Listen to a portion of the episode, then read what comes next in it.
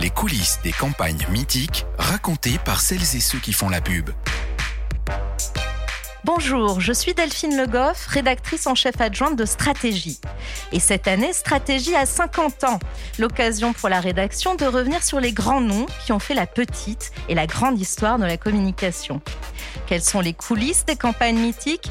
Comment se sont orchestrés les moments décisifs de la publicité française ces cinq dernières décennies? Nous avons voulu aller à la rencontre de personnalités pour mieux comprendre l'évolution de ce secteur. Bienvenue dans Pubar, le podcast produit en partenariat avec Media Meeting qui donne la parole à celles et ceux qui ont fait et qui continuent à faire la com. C'était un peu comme la Légion étrangère. Il y avait des types qui avaient des doctorats de langue pointue, il y avait des anciens paroliers de chansons qui étaient là, des anciens journalistes. C'était un petit peu comme ça, des gens qui venaient de partout. Il y avait quand même un côté melting pot. Il n'y avait pas ce côté premier de la classe ou filière, je veux dire, qu'on peut avoir aujourd'hui. On le décrit souvent comme le punk de la pub. Allure de dandy, style inimitable, Gabriel Gauthier a l'esprit libre et l'humour grinçant. Il nous reçoit dans les locaux de son agence, Jésus et Gabriel, rue Saint-Georges, dans le 9e arrondissement parisien. Ici, les murs de la salle de réunion sont tendus de noir et dans le bureau de Gabriel Gauthier, entre les livres d'art, trône une tête décorchée.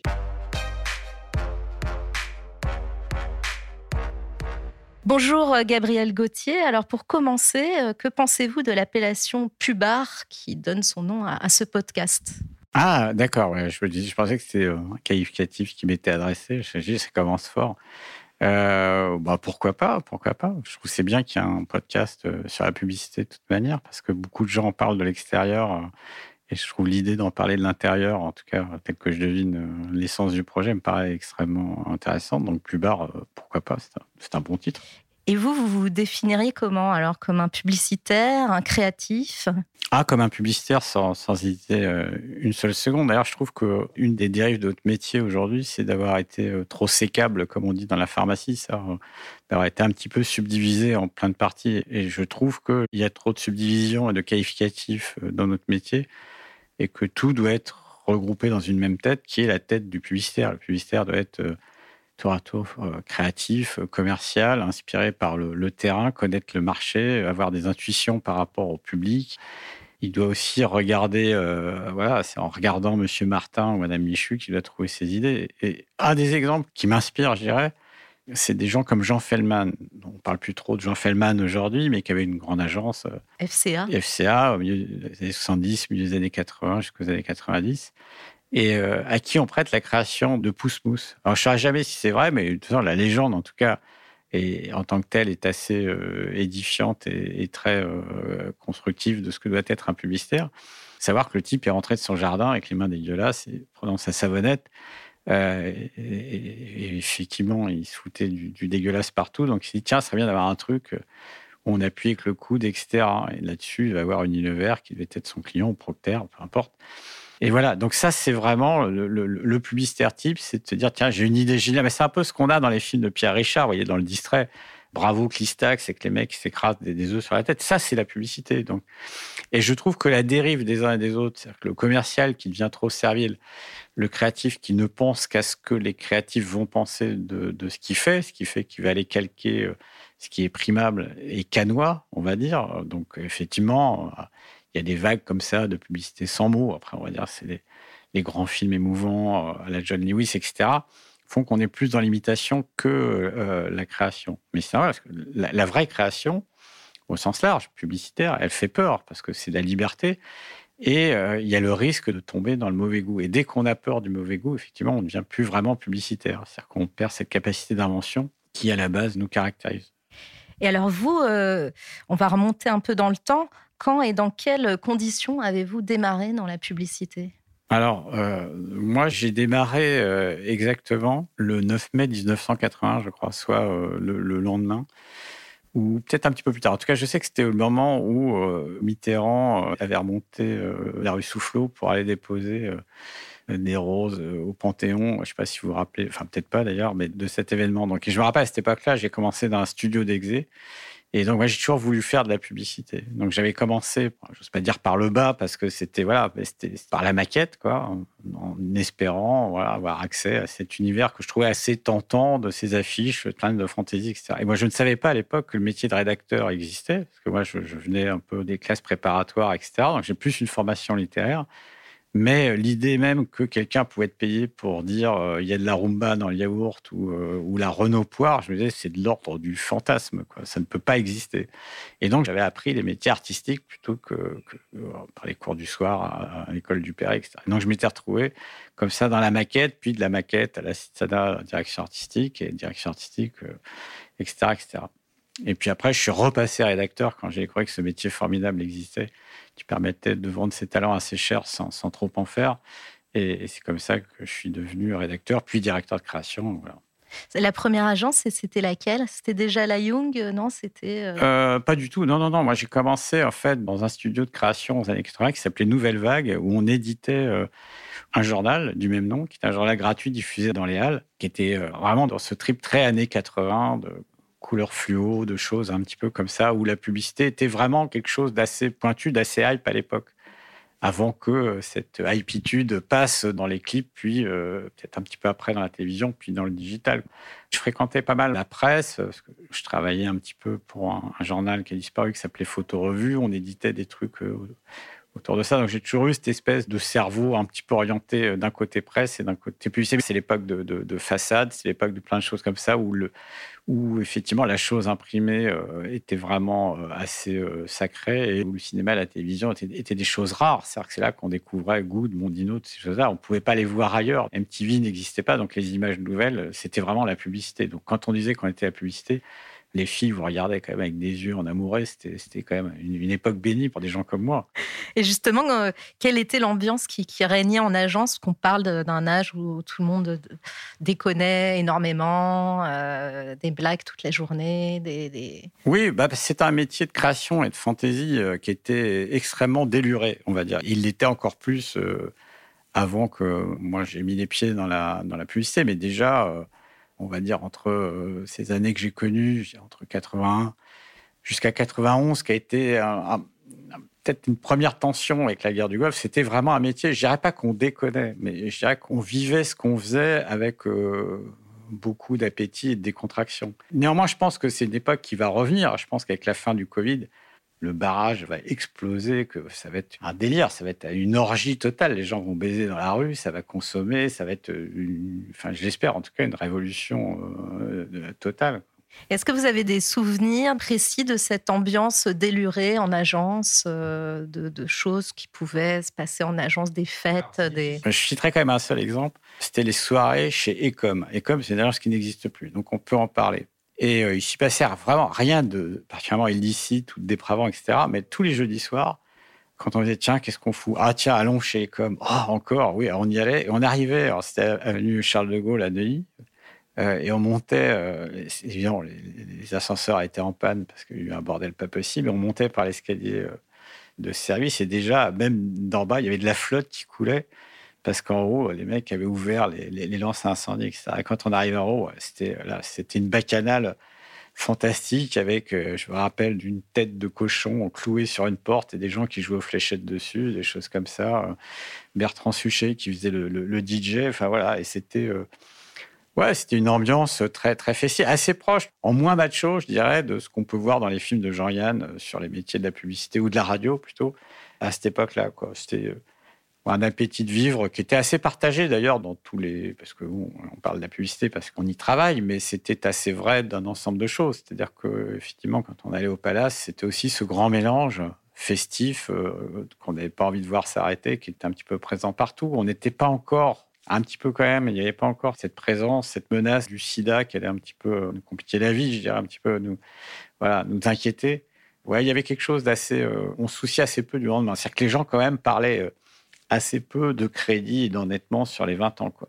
Quand les jeunes gens, le dernier truc qu'ils pensaient, c'était évidemment d'acheter un appartement, des choses comme ça, ce qui a bien changé aujourd'hui. Quoi. Et encore moins de se marier, bien sûr. Et à l'époque, est-ce que vous aviez des maîtres euh, dans la pub ou ailleurs d'ailleurs?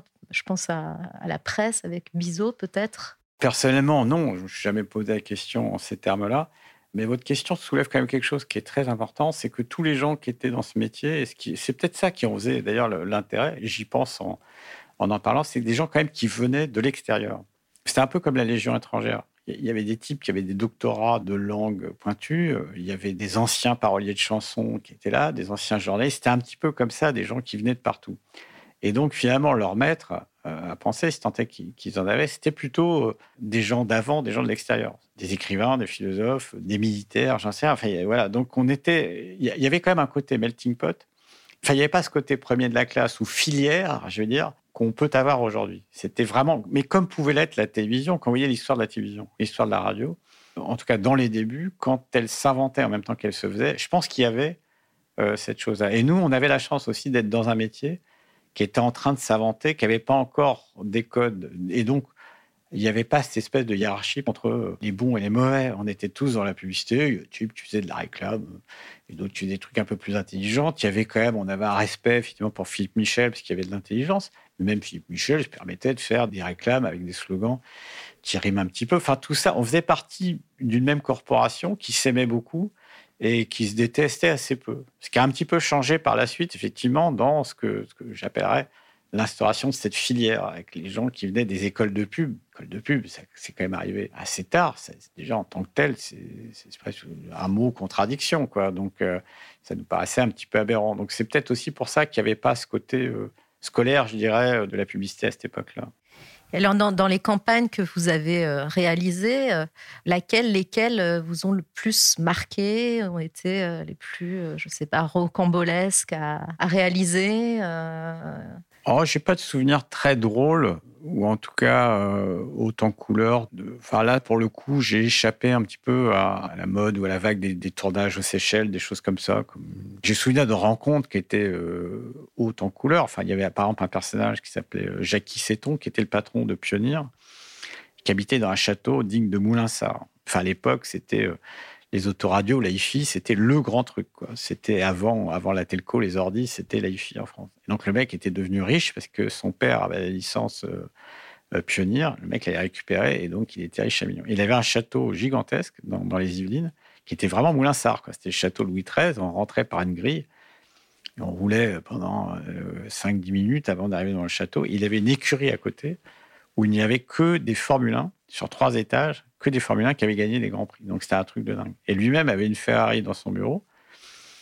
Et on lui présentait les maquettes et il était euh, dans sa Ferrari. C'est-à-dire qu'il s'allongeait dans sa Ferrari et il regardait les maquettes. Il faisait oui, non, euh, trop bleu, trop rouge, etc. C'était assez drôle. donc, euh, donc ça, c'est plus des souvenirs, je de rencontres que des souvenirs de, campagne. D'ailleurs, je me rappelle qu'on lui avait vendu d'ailleurs une affiche sans trop de difficultés qui était sortie, que je pourrais vous montrer après. Je vais me rester peut-être une trace et dont le titre était Rouler en état d'ivresse.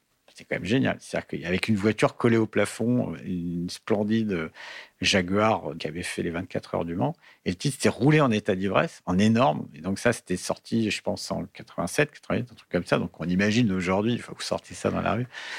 Donc voilà, mais c'était, on ne s'en étonnait pas, on était content. Donc, mais c'était pas une prouesse c'était pas voilà ça, ça, ça relève pas de l'anecdote où ah je me souviens le truc qui s'est passé ça pendant le tournage et tout. Enfin tout était assez euh, dirais c'était une époque gracieuse où les choses se passaient assez gracieusement et sans trop de complications et sans trop de réunions à répétition de je reviens vers vous etc voilà et même jusqu'à il y a pas très longtemps parce que quand on avait fait euh, le film Eurostar qui se passait à Londres euh, je me rappelle où on est vendu un script que j'ai comme ça dessiné euh, dans ma cuisine et ce qui nous avait permis de gagner la, compète face à TB qu'on avait croisé avec des armées de maquettes, etc.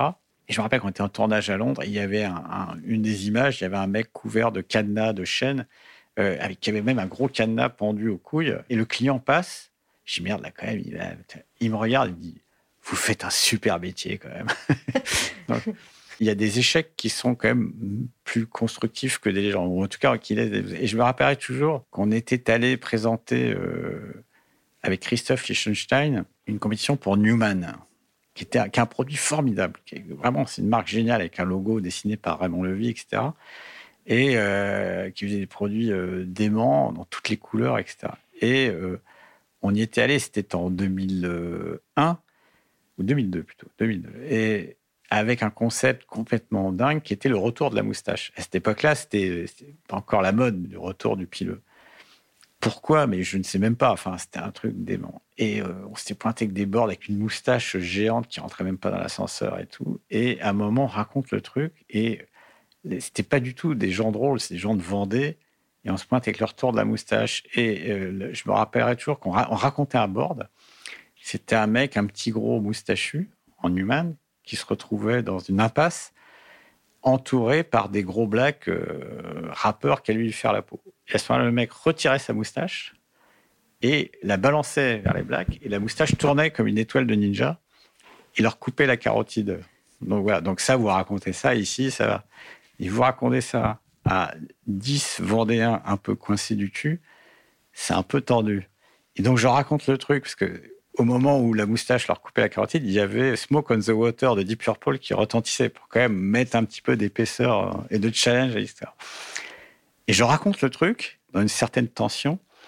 Et ce là je croise le regard de Liechtenstein et je vois qu'il n'en pouvait plus de se retenir, de se marrer. Et dans ces cas-là, ça c'est le truc qui voilà qui déclenche tout. C'est que moi, je me mets à marrer forcément. Et j'explose de rire. Et il y avait une telle tension que tout le monde se met à exploser de. Et donc toute la salle était mais, pliée en deux. Et il y a un mec qui rentre, qui nous regarde, et le mec avait la moustache. Et là, les gens le voient. Et donc là, tout le monde réexplose de rire puissant et le mec ressort en disant Ah bah dis donc, on se marre dans la pub. Vous aviez fondé votre agence Leg, ensuite qui a été euh, dans le giron euh, d'Avas, et vous avez recréé euh, votre propre agence qui au début s'appelait Jésus, maintenant Jésus et Gabriel, qui est donc, comme vous le disiez, 100% indépendante. Oui, oui absolument. Oui, oui donc ce désir d'être indépendant, euh, c'était. Euh, bah, en fait, c'était un peu. Euh, c'est pas tant que j'ai la vocation de patron que j'avais un petit peu une détestation comme ça d'avoir un patron. Toujours un petit, une petite allergie aux, hiérarchies et, un peu l'absurdité des commandements. Donc, je n'ai pas un talent naturel pour ni, pour compter l'argent ni pour diriger les gens, mais c'est vrai que c'était une, bonne façon de ne pas avoir à demander l'avis des autres, quand on est convaincu que quelque chose est bien j'ai assez qu'un client à, convertir. S'il faut en plus convertir sa propre agence, c'est toujours un petit peu compliqué. Donc, effectivement, on avait fait l'aigle dans le giron de, de, la Young, où ça s'est assez mal passé. suite à une tribune dans Stratégie, euh, j'ai reçu quelques coups de fil nocturnes de Martine Sorel qui m'avait vraiment incité à, à, changer de groupe. Et on avait revendu l'agence, c'est-à-dire qu'à la fois les murs la et tribune, les elle, elle disait quoi? Euh, Des choses assez, euh, assez insultantes, il faut être objectif, qui comparaient Martine Sorel autant que je me souvienne à un macro qui va relever les compteurs de, de, euh, quoi, voilà. Mais ça peut se retrouver parce que c'est dans vos archives, donc vous pouvez vérifier si je dis vrai ou, si je dis faux. Donc voilà. Et puis on était passé dans le giron Avas, qui était très bien, d'ailleurs, dont je me suis euh, jamais vraiment plaint. Je m'entendais très bien avec Seguela et, même avec euh, Bolloré. Puis à un moment, effectivement, quand tous les clients sont à vous et mais que l'agence n'est pas à vous, c'est toujours un petit peu emmerdant. Donc je me suis dit, repartant dans une aventure euh, indépendante qui est un peu plus difficile, mais bon, voilà, c'est autre chose. Quoi. Et aujourd'hui, est-ce que vous diriez que la, publicité s'inscrit toujours dans la pop culture comme ça pouvait être le cas à une époque où on attendait fiévreusement les campagnes Lévis, euh, etc. Ah oui, oui, complètement. Enfin, après, enfin, elle ne vaut que par ça, par son côté euh, périssable, jetable, comme cette empreinte voilà, dont on se souvient euh, plus ou moins. Mais pour moi, la publicité, comme la chanson, même comme la littérature, d'ailleurs, il ne faut rien sacraliser, ou comme est, devenu l'art, et, à tout point de vue, une pop culture. On est une culture euh, de la vie quotidienne, de la rue, de la vie des gens. Enfin. Nike pour ce que ça a de mieux, Carglass pour ce que ça a peut-être de plus cocasse, font partie de la vie des gens, que vous vouliez ou non. C'est des, des archétypes dont les humoristes peuvent s'emparer. Or, euh, dès que vous êtes manipulé, réinterprété, remixé, vous êtes de la pop culture. Alors, on est peut-être un item de la pop culture qui fait moins empreinte que ça pouvait être euh, par le passé, parce qu'aujourd'hui, les contenus diffusés euh, sur euh, les médias qu'on dit digitaux sont de l'ordre de 1 pour 1000 en termes de, proportion par rapport à ce qu'on fait. On va mettre un an à sortir un film qui raconte pas grand-chose, alors que pendant ce temps-là, vous allez avoir des milliards de contenus qui vont inonder la tête des gens. Donc, mais voilà, mais on fait quand même partie de ce grand flux euh, d'images, de sens, de mots Et puis on raconte l'histoire de produits que les gens voient tous les jours. Donc c'est quand même quelque chose qui reste euh, complètement d'ordre de la pop culture. Alors peut-être avec un niveau de discours aujourd'hui qui est peut-être un peu prétentieux, on y met peut-être un peu trop de greenwashing, de responsabilité, etc., qui fait que c'est moins perçu comme tel. Mais il faut garder quand même la conscience que la, publicité n'est que de passage et qu'au mieux, de temps en temps, elle peut laisser une petite trace, comme une plaque émaillée ou une publicité qu'on voit des fois en, quand on passe dans certains quartiers où ils ont enlevé euh, des vieilles palissades et qu'on voit ressurgir une vieille publicité d'antan. Quoi. Stratégie a fait ses 50 ans cette année. Quel est votre rapport à, Stratégie depuis que vous travaillez dans la pub? Alors Moi, j'ai un rapport très particulier à Stratégie. Enfin, quand j'ai commencé, je me rappelle très bien euh, avoir acheté Stratégie parce que j'avais entendu dire que c'était euh, journal de la publicité. Donc j'avais acheté mon premier numéro de Stratégie. Je n'étais pas abonné, j'étais allé chez le, kiosquier, ça coûtait assez cher. Je me rappelle très bien de de la une, tout typo, etc., qui était assez impressionnante. Et j'avais lu un article de Philippe Michel qui m'avait vraiment euh, transporté, très enthousiasmant, etc. à cette époque-là, il n'y avait pas de mail ni rien, donc je lui avais écrit une lettre. Je lui ai dit ah formidable, non, il ne m'avait jamais répondu. Encore une fois, la publicité à cette époque-là, c'était quelque chose d'important. C'était quelque chose qui était euh, dans ce qui se faisait. C'était l'air du temps. C'était la publicité et stratégie était l'organe unique de la publicité avec euh, le club des AD qui était né un petit peu avant, euh, mais qui était là pour le coup pas du tout diffusé ni dans les kiosques ni ailleurs. Donc Stratégie était la seule euh, surface émergente dans un quotidien un peu gris comme ça de ce monde merveilleux de la publicité française. Donc moi et beaucoup d'autres ont toujours été, comment dire, guidés par ce journal qui était quand même à cette époque-là très lu, euh, qui était découpé. Je me rappelle, il y avait cette rubrique qui s'appelait Qui fait quoi, qui était euh, qu'on voyait punaiser sur les, les, tableaux en liège dans, toutes les agences, parce que effectivement, quand on avait fait un truc qui avait son nom, ça voulait dire qu'on allait être remarqué, peut-être rappelé que notre salaire allait augmenter, etc. Donc, euh, j'avais relu quand même avec intérêt et stupéfaction le papier de Jacques sur euh, la loi sur le tabac. C'était extraordinaire, parce que c'est quand même d'une inconscience, d'une arrogance totale quand il proposait de faire une marque avec un, panda sur le truc pour reverser le fric à WF. Et je dis, mais le mec, il, ne doutait de rien, quoi. C'était vraiment extraordinaire. Donc c'était quand même un, lieu de débat et d'utopie stratégique même à cette époque-là. On approche de la fin de ce podcast. Merci Gabriel Gauthier. Ben, merci. Gabriel Gauthier, merci de nous avoir reçus. Retrouvez tous les épisodes de Pubar sur stratégie.fr et sur toutes les bonnes plateformes. Pubar est un podcast de stratégie produit par Media Meeting. Retrouvez-le sur stratégie.fr, mais aussi sur Apple Podcast, Google Podcast, Spotify et Deezer.